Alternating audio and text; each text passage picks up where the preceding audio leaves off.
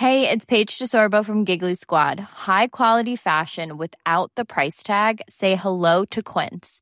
I'm snagging high-end essentials like cozy cashmere sweaters, sleek leather jackets, fine jewelry, and so much more. With Quince being 50 to 80% less than similar brands. And they partner with factories that prioritize safe, ethical, and responsible manufacturing. I love that. Luxury quality within reach. Go to quince.com slash style to get free shipping and 365-day returns on your next order. quince.com slash style.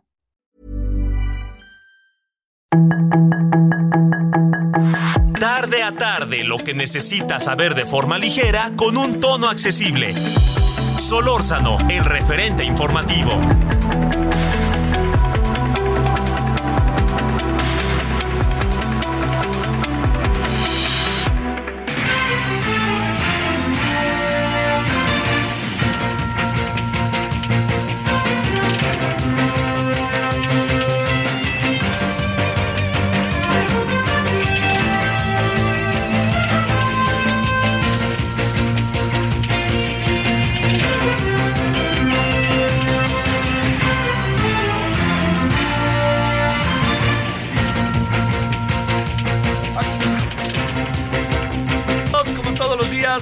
El día 14 de junio de este 2023. Muchas gracias que nos acompaña. Está usted en eh, el referente de la tarde, referente radio, en el- la Ciudad de México, el 98.5 de FM.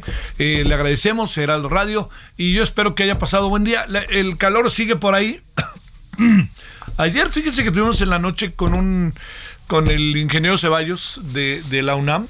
Qué bárbaro, qué buena explicación nos dio de todo lo que está pasando.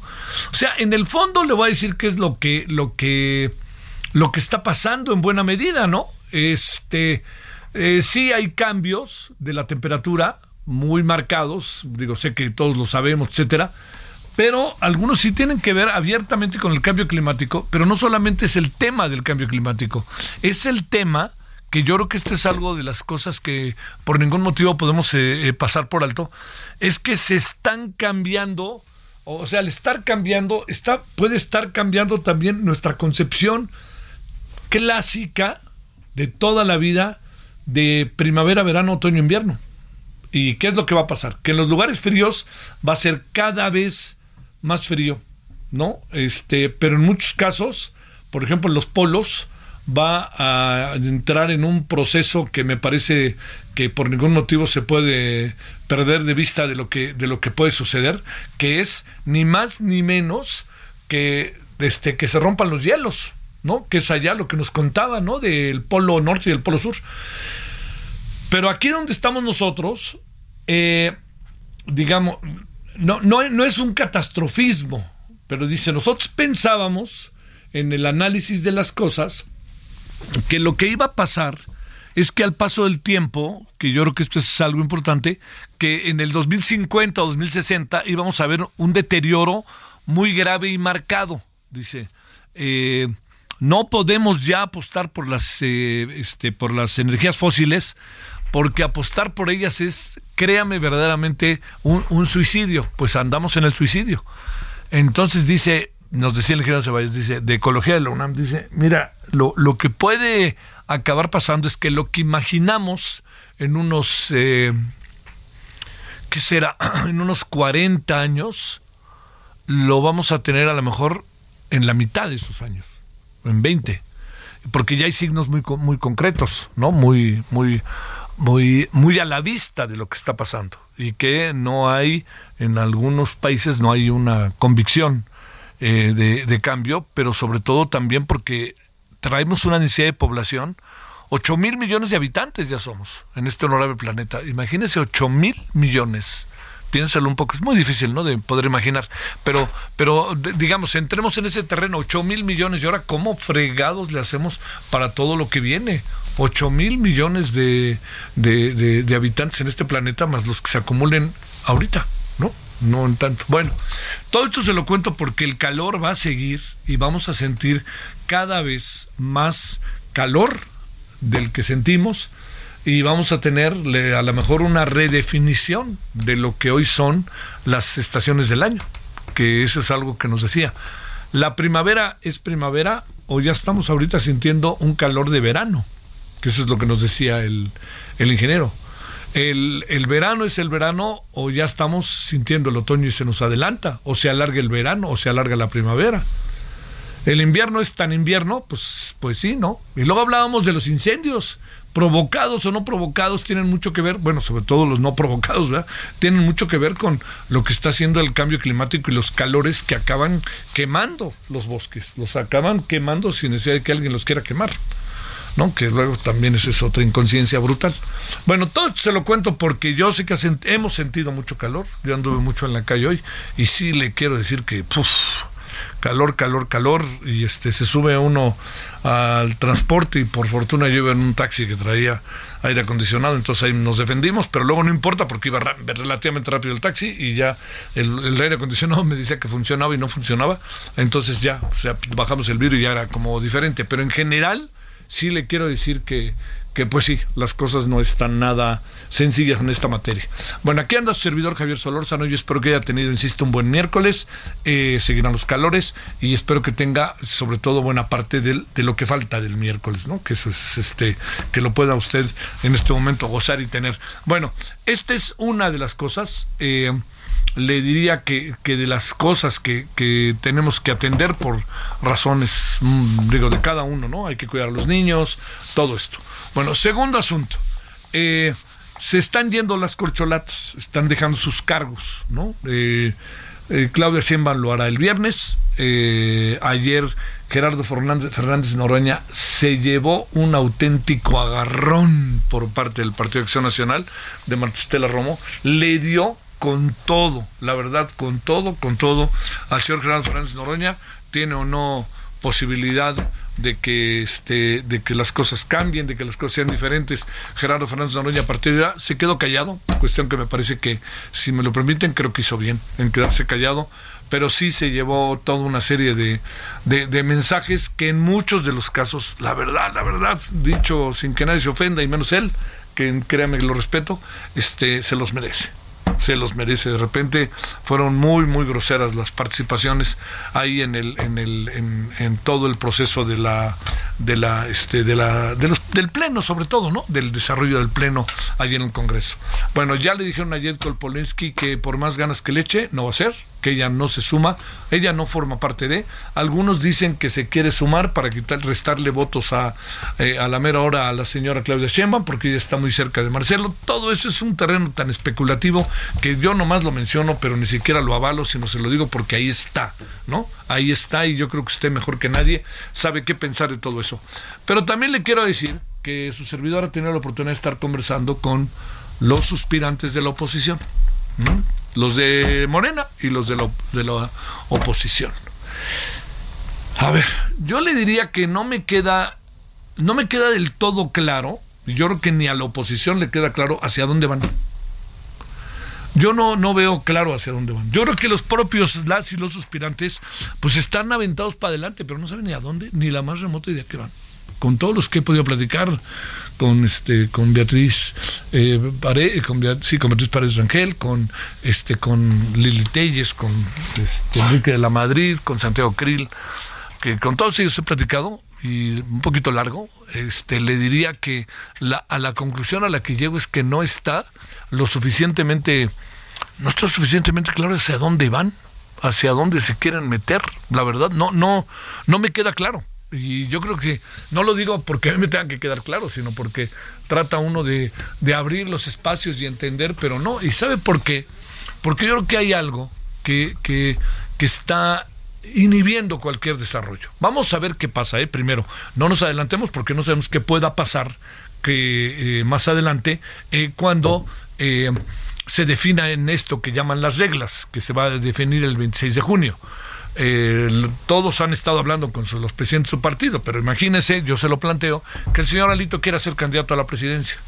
Imagínese nada más cómo desprestigia a la propia alianza. Eso no se puede negar, no se puede soslayar.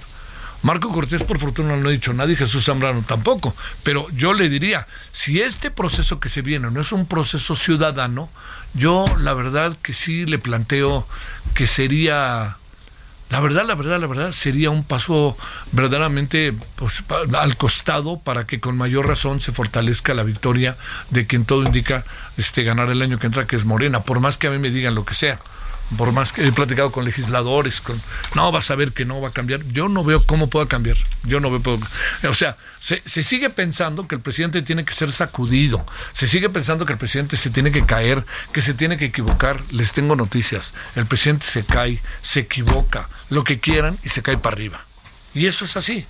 O sea, espérame, no, no, no, no, no estoy diciendo lo que yo pienso, estoy diciendo lo que son los hechos concretos. Entonces, todo movimiento en este sentido, si no tiene un desarrollo particular, si no tiene un desarrollo de un proyecto de gobernabilidad, si no está enfrente de la oposición la posibilidad de decirle a la ciudad mexicana, mira, vamos por aquí, pero tenemos que ir por acá y te lo voy a demostrar. O sea, el presidente López Obrador seguirá, ahora sí que, muerto de la risa la verdad, la verdad, muerto de la risa. Entonces, todo esto se lo digo porque eh, el, el 6 de septiembre Morena tendrá su candidato. Candidato. Dije candidato, ¿verdad? Bueno, primero, sí, yo creo candidato. Luego, el, eh, eh, la oposición al 26 de junio dirá qué, por dónde va. Va a ser una reunión muy importante, a ver qué deciden. Pero yo le diría que esta es una, es una reunión, la que van a tener los partidos de oposición, en que si no hay todo indica que están trabajando en ello, pero si no hay una comisión ciudadana, si no hay todo esto que es tan necesario tener en un momento como el actual, si no lo tienen, si no está ahí ante nosotros, eh, yo le diría que todo esto va a pasar a segundo plano, pero con la mano en la cintura. Bueno, por lo pronto no le quiero eh, volver, no, digo, no, no quiero también este como abrumarle porque estamos con ese tema todo el tiempo, pero eso le cuento es lo que hoy está ante nosotros, ¿no? En este momento, Claudia Sheinbaum, Claudia Sheinbaum está dando un mensaje a los capitalinos.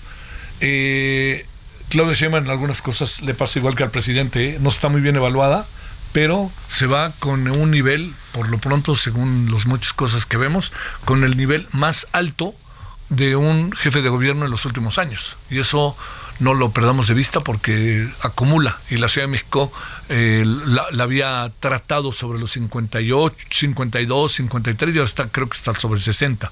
Pero ya sabe, bueno, todas las encuestas, según el sapo es la pedrada y según quien la haga. Pero bueno, ya dicho lo cual, esto es lo que hoy tenemos, eh, hoy eh, como un panorama importante. Y lo otro es que de nuevo el presidente arremete en contra de la Corte como si la Corte estuviera cambiando sus criterios. La verdad, la verdad es que no es así. Es que este es un problema que por más que, eh, que no se pueda, o sea, eh, por más que le demos vueltas, este es un tema que no se puede este, soslayar, no porque lo diga el presidente. Por lo pronto le informo que Martí Batres se va a quedar al frente del gobierno de la Ciudad de México. Ojo con eso, quiere decir que Martí Batres ya no irá por la jefatura de gobierno el año que entra. Yo creo, la verdad, las cosas que hacen bien hacen bien. No necesariamente el perfil de Martí Batres a muchos va a gustar, pero ahí está. Pero de alguna otra manera tiene a su entenado ahí César Cravioto en la Cámara de Senadores y gana posiciones Martí Batres y además se coloca en una posición envidiable en caso de que al final acabe ganando la elección del, de Morena y segundo momento acabe ganando las elecciones generales en 2024 la señora Claudia Sheinbaum.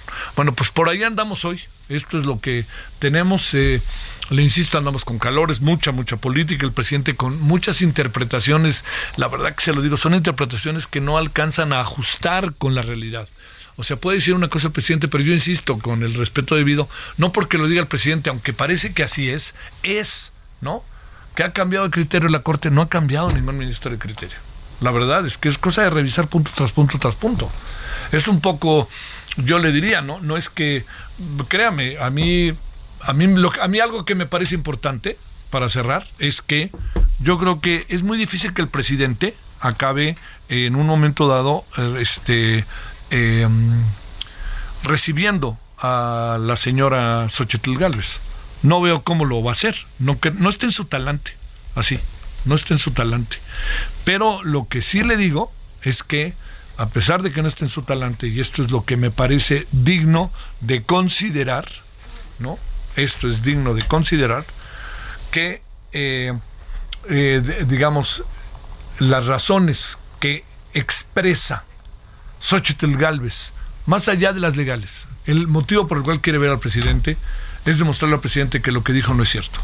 ¿Y sabe qué? No es cierto. No se, por favor, que quede clarísimo, no, no, no me digan, no, no, no, oiga, no estoy apoyando a Xochitl Galvez, nada, simplemente las cosas como son. Si se revisa detalle, y se quiere revisar seriamente a detalle, Xochitl Galvez tiene razón.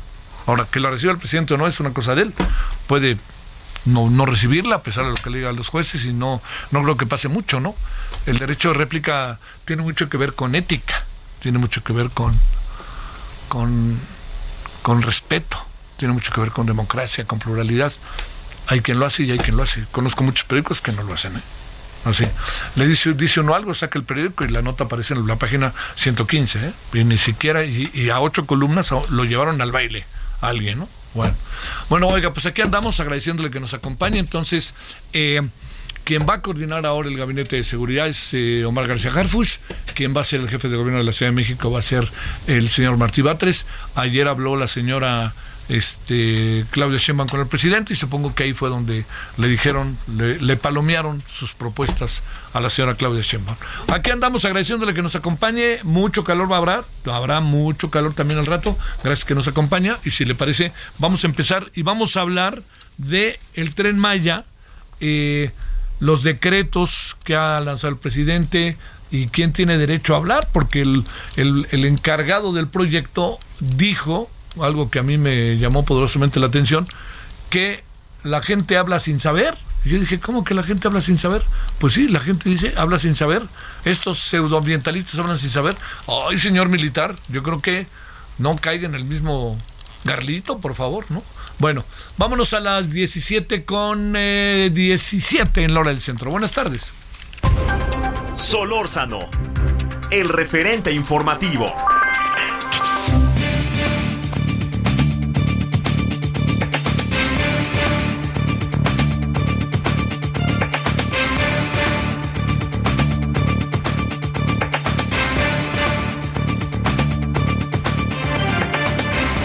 Bueno, aquí andamos entonces. José Alberto Ontiveros, abogado, especialista en normas ambientales de Bufeto Ontiveros Escalona. Abogado, ¿cómo has estado? Gracias por tu tiempo. ¿Cómo te ha ido? Ayer muy bien, muchísimas gracias y qué gusto volverte a saludar. El gusto nuestro. Cuéntanos, este, a ver, primero, ha dicho el encargado del proyecto militar que este, que del, el encargado del tren Maya militar, el militar, que los pseudoambientalistas no saben y que ni siquiera han investigado, etcétera. Este, híjole, sabes que a mí me cayó re mal cuando lo dijo, lo debo de confesar, y ¿eh? mira que no soy anti, pero no marche. O sea, ahora, resulta que ustedes no saben nada. No, mira, te, te voy a decir, esto es muy claro. El caballero es un soldado y decidió casarse con la idea de su presidente y está muy bien, pero la realidad es que con todo el respeto que me merece, el que no conoce de, normas ambientales es el caballero, ¿no? Eh, lo vamos a decir muy claro. ¿Qué es lo que está pasando? Los, eh, todos que están involucrados en impugnar a través de recursos administrativos o amparos eh, la falta de cumplimiento en normatividad de, la construcción del, del tren Maya, les están complicando mucho el trabajo porque ellos no están cumpliendo con nada. Quieren emitir decretos, quieren que las autoridades encargadas de en materia medioambiental les autoricen decretos sin tener, por ejemplo, eh, los estudios de impacto ambiental, por ejemplo. Están metiéndose en zonas que eran consideradas reservas, ¿no? Entonces, a la falta de todo este cumplimiento normativo, claro que cuando metemos estos recursos, claro que cuando impugnamos, claro que cuando combatimos al, a la autoridad, les empieza a molestar. Y por eso viene ahora a salir de forma muy campechana a decir, es que no saben, eso ya, con todo respeto, no había escuchado a una autoridad este, de ese nivel ser tan coloquial. ¿Por qué está siendo tan coloquial? Pues porque no tienen argumentos. Todo está enojado, ¿no? Es como querer desprestigiar a quien te está ganando la partida jurídica. Ese es el tema, no hay otro.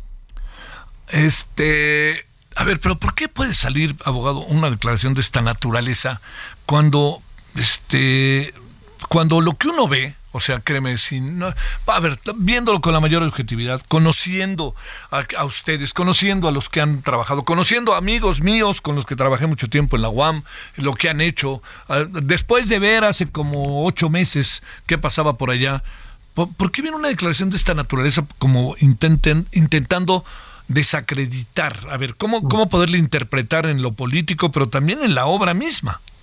En realidad todo tiene que ver con lo político. Recordemos que ya se vienen los tiempos electorales, el, el partido y el gobierno ya está adelantando su proceso interno, ya están renunciando a sus puestos todos los, los que se consideran presidenciables, y la obra del Tren Maya, junto con muchas otras de este gobierno, eh, finalmente las quieren utilizar como propaganda electoral. Como no están cumpliendo con los tiempos que les satisfacer, para satisfacer al presidente y decir, miren, nosotros sí cumplimos, tengamos estas obras en tiempo, es que empiezan a sentir mucha presión. Por eso es que en este momento sale esta declaración, porque ya están hasta el gorro de que no pueden avanzar al ritmo que ellos quieren, pero no pueden porque no están cumpliendo.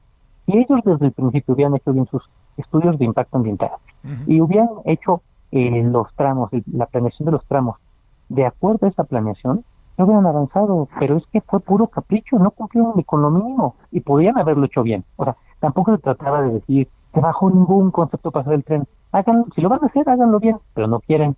Por eso es que no están pudiendo avanzar. A, ver, ¿qué podríamos, a ver, para, entrar a la otra parte, este, ¿ves difícil que se puedan cumplir con los tiempos que eh, se, ha, o, se ha propuesto el propio gobierno y el propio presidente marcadamente? Yo creo que sí la tienen muy complicada. Al final del día, la única manera en que pueden cumplir con esos tiempos es atropellando todo el marco jurídico, importándoles muy poco todo el tema ambiental y saltándose la ley flagrantemente. No me sorprendería que lo hicieran, pero este gobierno, a pesar de todo, trata de cuidar ciertas formas. Por eso es que no nos terminan de avasallar. Aunque tienen la, me parece, esto es una impresión ya mía, esto ya no es un tema jurídico. A mí me da la impresión de que nos quieren avasallar y si fuera por ellos lo harían de cualquier manera y a cualquier costo. Pero como tienen que cuidar ciertas formas, es que al final sí están respetando que haya ciertas suspensiones, le tratan de dar las vueltas. Pero bueno, afortunadamente, eh, con todas sus complicaciones y con todos los problemas de nuestro sistema, sí hemos construido una democracia que aunque de repente se erosiona, permite que aún un gobierno con cierto tufo de acciones no tan democráticas se detenga ante el tema jurídico. Por eso es que ahorita están desesperados. No, no les va a dar el tiempo porque no están queriendo corregir y hacer los estudios, modificaciones del tramo que tendrían que haber hecho. Ya no les va a dar tiempo de entregar a tiempo, de entregar como yo lo Ajá. ¿Qué piensas de todos estos decretos que ha lanzado el gobierno para expropiar el último 119 hectáreas en Quintana Roo? Mira, finalmente el problema de estos decretos es que como son parte de un estilo de gobernar por dedazo y no están siendo obras de juristas, ¿no? Ah, capaz que tienen algún eh, licenciado en Derecho trabajando sobre el tema técnico, pero no están pensados en el nivel macro como atendiendo a, a los fines y principios del derecho, pues resultan al final en, en pataletas y en, obras pobres. Si fuera un, un, gobierno que hubiera cuidado este tema de incluso la planeación jurídica de sus decretos, sería mucho más difícil combatirlo. Pero como el presidente le mete mucha presión a sus, a sus colaboradores y es de quiero esto para allá, terminan saliendo decretos que son fácilmente impugnables, ¿no? Eso es lo que pasa, ellos nos dan las herramientas, sinceramente. Si lo hubieran planeado y negociado mejor y cumplir con las cosas, pocas cosas podríamos impugnar, pero ellos, no nos facilitan al hacerlo de esta manera. Oye, este, hay obra, hay una buena parte de la obra que es inviable por más que la estén tratando de hacer viable, te pregunto, o es muy claramente establecido dónde? No, mira, el, el asunto es que esta obra tiene mucho de capricho, ¿no? Eh, espero que no, pero la verdad es que de la forma en que están planeando eh, y de la forma en que quieren hacerlo, puede terminar pasando como con el metro en la línea 12, ¿no? Es decir, yo me acuerdo que desde que se está construyendo el metro la línea 12, el sindicato del, de trabajadores del metro dijeron, este tipo de, de, riel, el tipo de riel específicamente, de tal medida, con el tipo de rueda que están metiendo, va a generar un problema porque no cumple con tales normas. Eso lo decían al inicio de la construcción de la línea 12 y, casi 20 años después ocurrió. Creo que ese es el gran riesgo. O sea, el, gran riesgo es que por construirlo a capricho, sin atender a las complicaciones propias, puede causar una tragedia que no se va a ver hoy, se va a ver en 20 años. Y como pasó con la línea 12, van a decir, ay, no, quién sabe, no fue culpa de nadie y vamos a darle 100 mil pesos para indemnizar una vida. Esa es, la, esa es la tragedia. Ahí le seguimos, José Alberto Antiveros. Gracias que estuviste con nosotros, abogado. Gracias a ti, Javier. Cuídate mucho. Pausa. El referente informativo regresa luego de una pausa.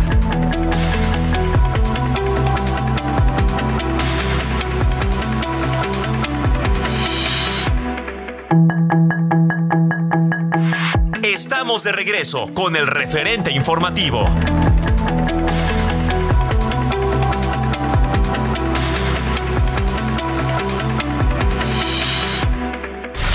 En el referente informativo le presentamos información. Hey, I'm Ryan Reynolds. Recently, I asked Mint Mobile's legal team if big wireless companies are allowed to raise prices due to inflation. They said yes. And then when I asked if raising prices technically violates those onerous two year contracts, they said, What the f are you talking about, you insane Hollywood ass?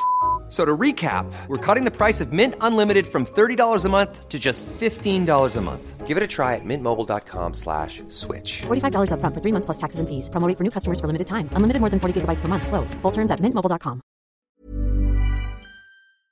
Relevante. El presidente Andrés Manuel López Obrador llamó a que los ministros de la Suprema Corte de Justicia de la Nación decidan sin influyentismo en el caso de Gustavo Cárdenas Fuentes, tío de Luis Cárdenas Palomino, quien intenta evadir el pago de impuestos con un amparo y con cuya resolución se afectaría a la hacienda pública. En la conferencia de prensa matutina, Félix Medina Padilla, titular de la Procuraduría Fiscal de la Federación, enfatizó que si amparan al tío de Cárdenas Palomino, los ministros de la segunda sala, con cuatro votos el proyecto del ponente Luis María Aguilar, se que este criterio sería vinculante a todos los tribunales del país, cosa que afectaría a la hacienda pública por más de 10 mil millones de pesos. La consejera electoral Carla Humphrey calificó como positiva la reunión entre INE y López Obrador. Marcelo Ebrard se registra como aspirante a candidatura de Morena.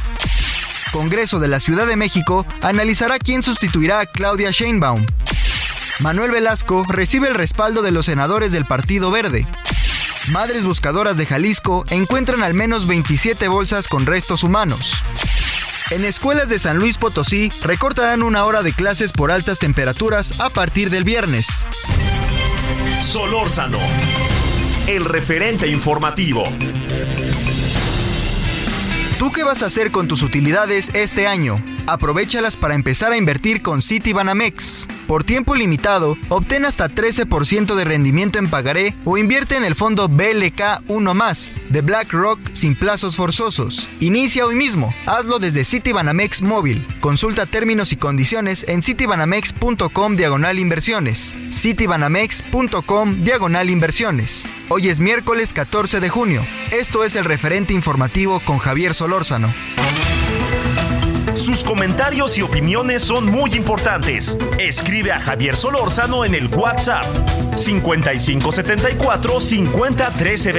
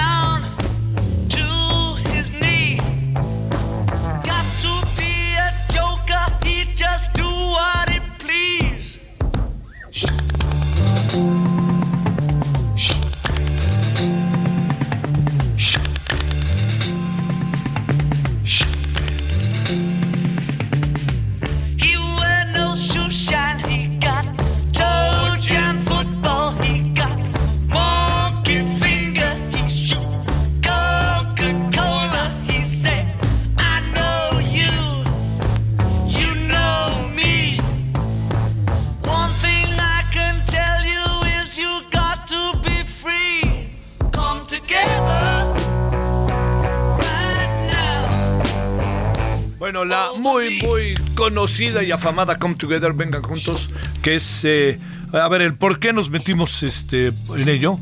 Porque le quiero decir que en una entrevista a Paul McCartney en BBC Radio, dijo que está utilizando el recurso de la inteligencia artificial para rejuvenecer su voz y que lanzará una última canción de los Beatles con ayuda de la inteligencia artificial. ¿Cómo ve? O sea, Yo creo que Paul McCartney va caminando por la vida en busca de la eterna juventud. No se va a poder, señor Paul McCartney, entiéndalo. Pero esto de la música suena interesante, ¿no? Bueno, eh, herramienta útil para muchas personas, inteligencia artificial. Yo ahora Paul McCartney la quiero usar para echarse el último tirón de una canción de los Beatles que este no se sabe cuál es, pero se asegura que es una canción conocida y ahí veremos qué es lo que acaba pasando y cómo sale y bueno, venga de ahí la venta y empezarán las giras y ahora sí es mi gira del adiós y eso eso no quita el gran valor de Paul McCartney.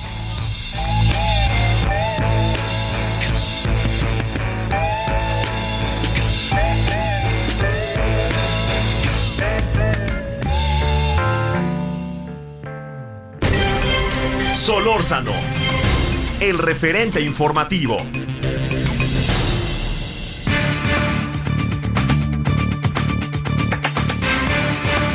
Noemí Gutiérrez, adelante Noemí, buenas tardes.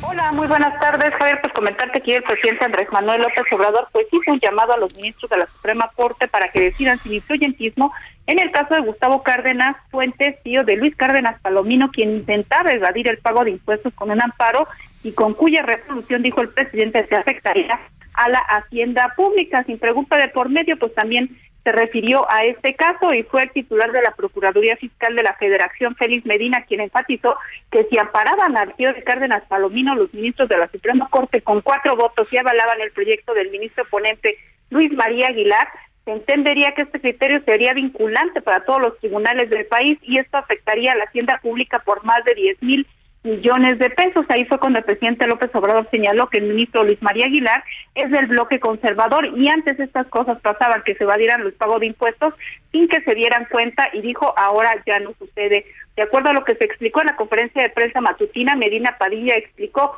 que inicialmente Cárdenas Fuentes tenía un adeudo con el SAT por 163 millones de pesos, pero con las actualizaciones ya debía más de 342 millones de pesos y pues bueno, hoy la segunda sala desde la Corte pues, rechazó el proyecto del ministro Luis María Aguilar que proponía una interpretación del artículo 46A del Código Fiscal de la Federación, es decir, ahora los ministros fallaron a favor de lo que comentó el presidente Andrés Manuel López Obrador en la mañanera, al menos ya tuvo un curso distinto, algunos efectos legales que se han resuelto este día, Javier. Ándele, muchas gracias Noemí. Muy buenas tardes. Gracias, sí, cambiaron un poco las cosas a lo largo del día, ¿eh? No pierda de vista. Este fue rechazado esta propuesta del ministro Luis María Aguilar. Vámonos a las 17:37 en la hora del centro. Hugo Valdés, él es eh, fundador Room It y experto en, en inteligencia artificial, COO, Chief Operation Officer. Y ah, ahorita le cuento de qué vamos a hablar con él. Hugo, gracias. ¿Cómo has estado? Buenas tardes. Muy bien, muchas gracias. Gracias por la invitación a tus órdenes. Gracias por tu tiempo. Bueno, ya está una rola, va a sacar el señor Paul McCartney este, con inteligencia artificial, ¿no? ¿Cómo ves? Sí, fíjate que no es el primero. Este, ya hay muchas, este, ya hay muchas canciones que están sacando, saliendo con inteligencia artificial, sobre todo para evitar esta parte de, de, de ser demandados buscando patrones que no hayan sido este, registrados. ¿Y qué? Oye, pues lo que se puede venir, ¿no? Ahora sí que cualquiera lo va a lanzar y no está registrado y es cosa nueva. ¿Va a ser una locura o qué pensamos, Hugo? Este, mm, más o menos, ¿eh? fíjate que se va a tener que redireccionar las, ahora sí que el arte y todas las profesiones, porque ahora vamos a tener que identificar cosas más, más puntuales y más detalladas justamente para hacer uso de las herramientas de inteligencia artificial. Porque si bien es cierto que estas herramientas generan cosas nuevas, necesitan a fuerza una instrucción que las, que les permite guiar o orientar hacia dónde es eso que estamos buscando. Entonces, este, digamos que más o menos, ¿eh? no, no, no es tan, No es tan caótico. es- es- sigue siendo un mito. Sí, exacto, no es tan caótico. O sea, va a haber ahí un control inevitable tarde que temprano. A ver, déjame plantearte el motivo por el cual te pedimos tu participación, Hugo. Eh, el uso, eh, digamos, la, la inteligencia artificial está empezando a ser un mecanismo en el cual se utilizan todos estos instrumentos para, ya sea acoso sexual, ya sea para extorsión, para robar datos. Ahí, ¿cómo vamos? Y de repente no sé por qué me da la impresión de que el país va, va varios pasos atrás. A ver, ¿cómo vemos? ¿Y si está pasando o qué anda pasando? Este, sí es, es inevitable que que una herramienta de esta magnitud este, sea utilizada por, por organizaciones criminales, ¿no? O sea, una, es una herramienta que puede ser utilizada tanto para lo positivo como para lo negativo. Entonces, este, ¿cuál es el tema importante? Que este, las autoridades deberán de tener capacidades suficientes para utilizar esas herramientas también en contra de los criminales, ¿no? Porque para eso se necesita un grado de especialización que no cualquier criminal puede tener. Entonces, eso, eso es muy importante. Si está pasando, también el hecho de que México esté en pañales al respecto también ayuda a que la idiosincrasia y, y los delincuentes también están en pañales en ese tipo de, de- de instrumentación, ¿no? Entonces estamos en el momento perfecto para prevenirnos en virtud de lo que ha estado pasando en otros países. Entonces es importante porque también este, en otros países ya hay alianzas, ya hay organizaciones, ya hay, este, se están saliendo, están sacando las legislaciones este, nuevas que van a estar regulando pues, justamente tanto el uso de las herramientas como el contenido de las de, que se generen a través de las herramientas. ¿Qué pueden hacer los ciudadanos, eh? Pues de entrada, este, informarse, documentarse. La realidad es que cuando hablamos de tecnología, este, también hablamos de ficción, ¿no? Porque generalmente es en las películas en donde vemos todo este tipo de, Sí, sí, sí. de- de- Se ve de lejos. ¿no? Se ve lejos, Hugo. Sí, exacto. Entonces, lo primero que tenemos que hacer es informarnos, después es identificar hasta dónde es el alcance. La realidad es que todavía para que una herramienta pueda ser muy perjudicial para nosotros, faltan muchos años, este, porque en, en lo que se llama inteligencia artificial hay un concepto que se llama supervisación. Entonces, para que las herramientas generen el resultado esperado, hay que supervisarlas. Y para supervisarlas, a fuerza se necesita una persona, un ingeniero, un, un científico de datos o alguien que esté especializado al respecto. Entonces, este, lo primero sería documentarse. Ajá. Después, si les gusta el tema, pues además de documentarse, pues capacitarse. En una de esas podemos tener dentro de los ciudadanos alguna organización civil que ayude o que haga la, la- la labor de una mejor manera que la que está haciendo. Oye, pero qué, oye Hugo, pero qué necesario sería eso, ¿no? Bueno, así han surgido, ¿no? Ante los problemas de derechos humanos, de información, de muchas, muchas cosas, así ha sido, ¿no? Sí, claro, como, como por ejemplo lo que tenga, lo que tiene que ver con los assessment, como los, lo- los peritajes al respecto de inteligencia artificial, están saliendo justamente de, de escuelas particulares y de, y de organizaciones privadas o incluso de empresas que, que, que después el gobierno las utiliza para hacer los, los forenses o para ver este detección de patrones. Nosotros particularmente en alguna ocasión también trabajamos con el gobierno y somos y, y nacemos de la, de la institución privada, ¿no? Entonces sí sería muy bueno que, que sucediera esto. ¿Los gobiernos, el Congreso andan haciendo algo en este país o no? Sí, este, no, no generalmente liderados por nosotros mismos, pero nos tenemos que subir a las, a las olas. Entonces, me parece que quien está liderando este tipo de iniciativas, por supuesto, es Estados Unidos, en su momento Francia, Alemania. En términos de tecnología, Alemania tiene este, mucha incursión en el tema de robótica e inteligencia artificial. Entonces, son ellos los que están obligando a que todos los demás países se suban a la, a la ola de, de la legislación. Oye, eh, el gran tema, este Hugo, que nos rodea y nos rodea y nos trae siempre muy, pues muy atentos, el tema de la extorsión y el tema de la protección de datos personales. ¿Qué hay? ¿Qué nos puedes decir sobre ello? Mira, lo, que, lo primero que te puedo decir es que los datos personales desafortunadamente ya están en la mano de, ya podría incluso decirse que son públicos. Desde que una persona entra a aplicaciones como Facebook, como Instagram, ya está dando las, este, los permisos, las autorizaciones suficientes como para que tengan los datos personales. Lo que creo que va a suceder, lo que creo que va a suceder son dos cosas. Por un lado, va a llegar una capa intermedia que justamente va a empezar a regular el uso de esos datos porque justamente esos datos son los que permiten a la inteligencia artificial trabajar. Sí. Entonces, empresas como Google, empresas como, como Yahoo, estoy seguro que en un futuro próximo van a empezar a restringir sus datos. Por, primero por un tema comercial, ¿no? O sea, este, que, otra, que otras empresas no utilicen ese dataset para sacar nuevos productos. Y al hacer eso, pues los beneficiados en términos de seguridad vamos a ser todos los demás usuarios, porque este, pues ya nuestros datos no van a estar este, en boca de todos, por así decirlo. Sí, claro. Entonces es algo, es algo que, que yo creo que va a pasar muy pronto, porque va a ser una lucha entre empresas en donde quien tenga el mayor número de datos y sobre todo la mejor o mayor calidad en el dato va a ser quien va a poder sacar mejores herramientas de inteligencia artificial. Entonces, este, eso es lo que va a suceder. Y la protección. la protección. La protección de los datos, justamente. Oye, a ver, este... De repente me da la impresión de que caminamos como rumbo a un fatalismo respecto a la inteligencia artificial, como que estamos diciendo nos van a empezar a rebasar y todo eso. ¿Es eh, qué tan cierto o cómo lo ves o qué podemos pensar de eso y ante qué tienen que hacer, diría yo, pues los organismos internacionales también, ¿no? Este, definitivamente lo que tienen que hacer los, los organismos internacionales es capacitarse en el uso de estas nuevas herramientas y ponerlas al servicio de la ciudadanía. Ajá. Eso definitivamente todos, lo, lo tienen que hacer. ¿Por qué? Porque mientras más maduren estas tecnologías, quien esté mayor preparado, quien va a ser quien las va a utilizar y las, va- las puede utilizar tanto para lo bueno como tanto para lo malo. La capacidad tecnológica que ahorita tenemos, este, no es tan, no, no, no es tan grande como las películas la pinta, pero tampoco falta mucho. Yo le calculo alrededor de, un- según Garner, de entre 5 o 10 años más. Pero definitivamente ahorita estamos en el punto en que las personas que se sientan este, atraídas por estas tecnologías, si se preparan dentro de 10 años, cuando ya la tecnología esté madura, pues vamos a poder hacer grandes cosas. Sí. Entonces los organismos internacionales tienen que hacer dos cosas ahorita. Número uno, el tema de regulación.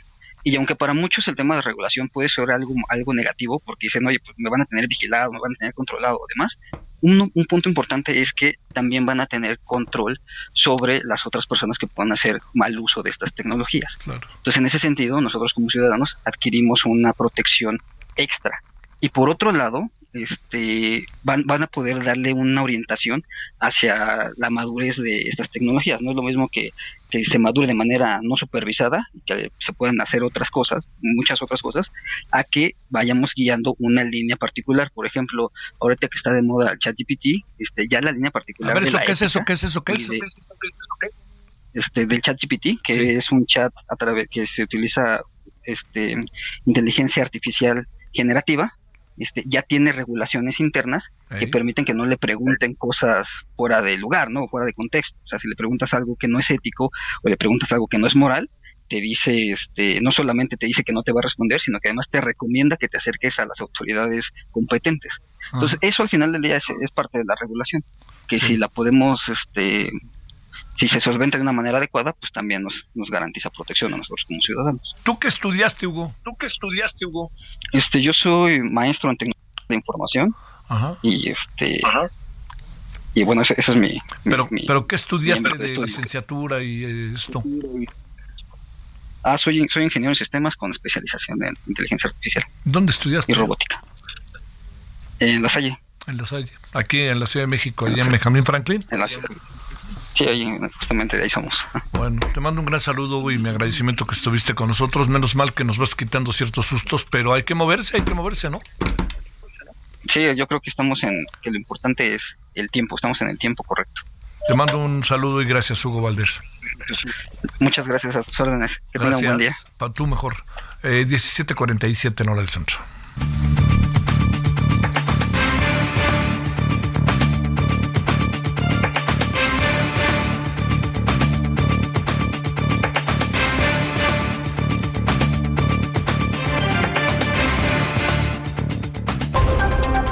Solórzano, el referente informativo.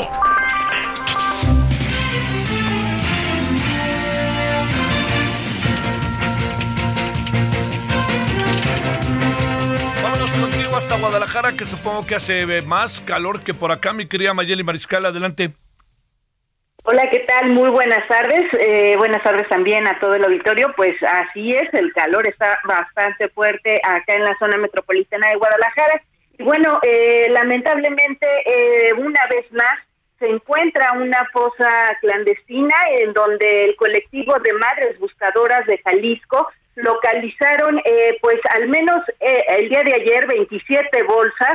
El día de hoy se acaba de confirmar hace eh, una hora aproximadamente que, bueno, ya las autoridades han extraído de esta zona ubicada en el municipio de Tlajomulco de Zúñiga 32 bolsas con restos humanos. Y bueno, hace semana y media en este mismo punto localizaron un cuerpo, las autoridades iban a regresar y a revisar pues toda esta zona y sin embargo es hasta que de nueva cuenta el colectivo recibe una llamada eh, anónima de denuncia que bueno regresan a este punto y localizan estas bolsas. Por lo pronto, pues eh, la búsqueda en esta zona continúa. Se espera que el día de mañana puedan ya ingresar con maquinaria para revisar eh, pues a más detalle esta zona y por lo pronto los colectivos también mencionan que se están ya eh, acercando a la Guardia Nacional a fin de que les resguarde eh, cuando realizan estas búsquedas. Sus oficios los atienden de dos a tres días en contraste con la Comisión de Búsqueda del Estado, que pueden pasar hasta tres semanas para darles el apoyo en estas búsquedas que hacen en campo. Ese es el informe. Híjole, híjole. ¿Cuántos este cuerpos? 30, Mayeli. 32 hasta hace aproximadamente una hora. Qué cosa. Gracias, Mayeli. Buenas tardes. Muy buenas tardes para ti. Gerardo Moreno, ¿dónde andas? Cuéntanos. Muy buenas tardes ahí en Guatabampo. Hola, ¿qué tal, Javier? Muy buenas tardes. Efectivamente, la mañana de este miércoles fue asesinado un elemento de la Agencia Ministerial de Investigación Criminal, que es una corporación de la Fiscalía de Sonora, identificado como Octavio Ayala. Esto fue asesinado a balazos al salir de su hogar esta mañana en el municipio de Guatabampo, Sonora. Te platico que la agresión se presentó alrededor de las 8.30 de la mañana cuando la gente se trasladaba al bordo de su vehículo personal por la calle Matamoros en la colonia 14 de enero, donde lamentablemente fue interceptado por un grupo criminal quienes comenzaron a disparar contra el vehículo que quedó completamente en deshecho en medio de la calle. La víctima quedó a bordo del vehículo en el asiento del piloto, que era un vehículo Chevrolet Silverado tipo pickup de modelo reciente y por la zona fue asegurada por elementos municipales que llegaron como primeros respondientes. Te platico que hubo reacción de parte de la Fiscalía General de Justicia del Estado, quien confirmó que fue un ataque directo contra el agente y aseguraron que ya se estaba trabajando sobre diversas líneas de investigación, incluidos los operativos donde este elemento había estado participando en hechos delictivos del sur de Sonora. También el día de hoy el gobernador manifestó que una de las principales líneas es precisamente un ataque directo de parte de una banda criminal que opera al sur del estado de Sonora, pero ya será la Fiscalía de Sonora quien emita el resolutivo correspondiente. Javier. Oye, ¿hay una hipótesis acabada respecto a por qué pasó lo que pasó? No, al momento lo que se informa es la, una de las principales líneas es precisamente reacciones por los operativos donde este elemento había estado participando y sin duda la principal eh, objetivo, principal eh, línea que menciona el gobernador Alfonso Durazo es que sería una respuesta de una banda criminal del sur del estado. Híjole. Ese gobernador que está más preocupado en las elecciones de Morena que en otra cosa, mi queridísimo Gerardo. Gracias.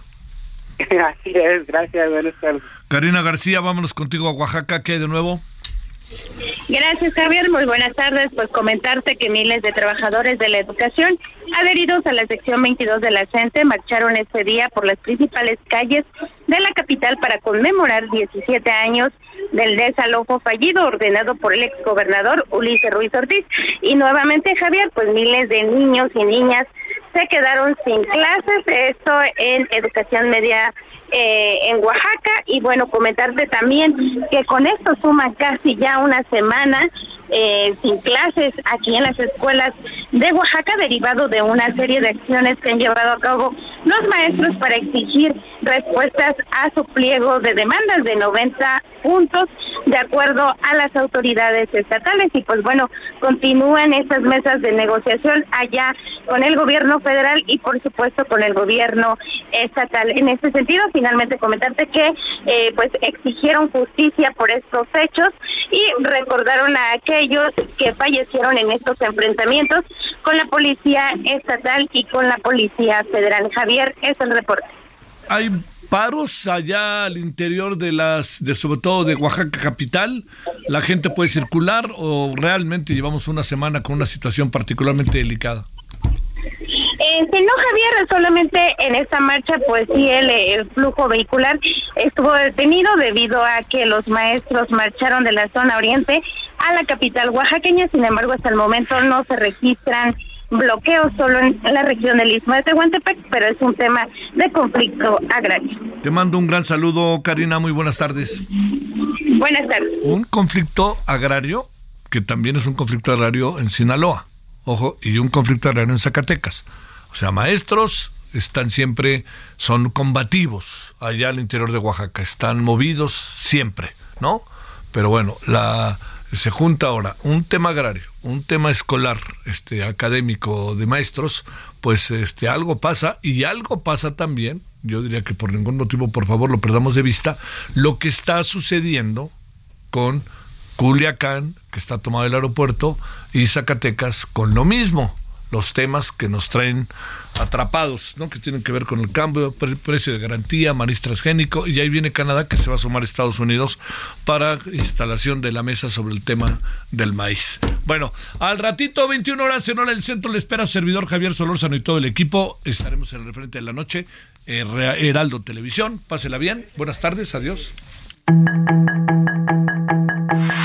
Hasta aquí Solórzano, el referente informativo.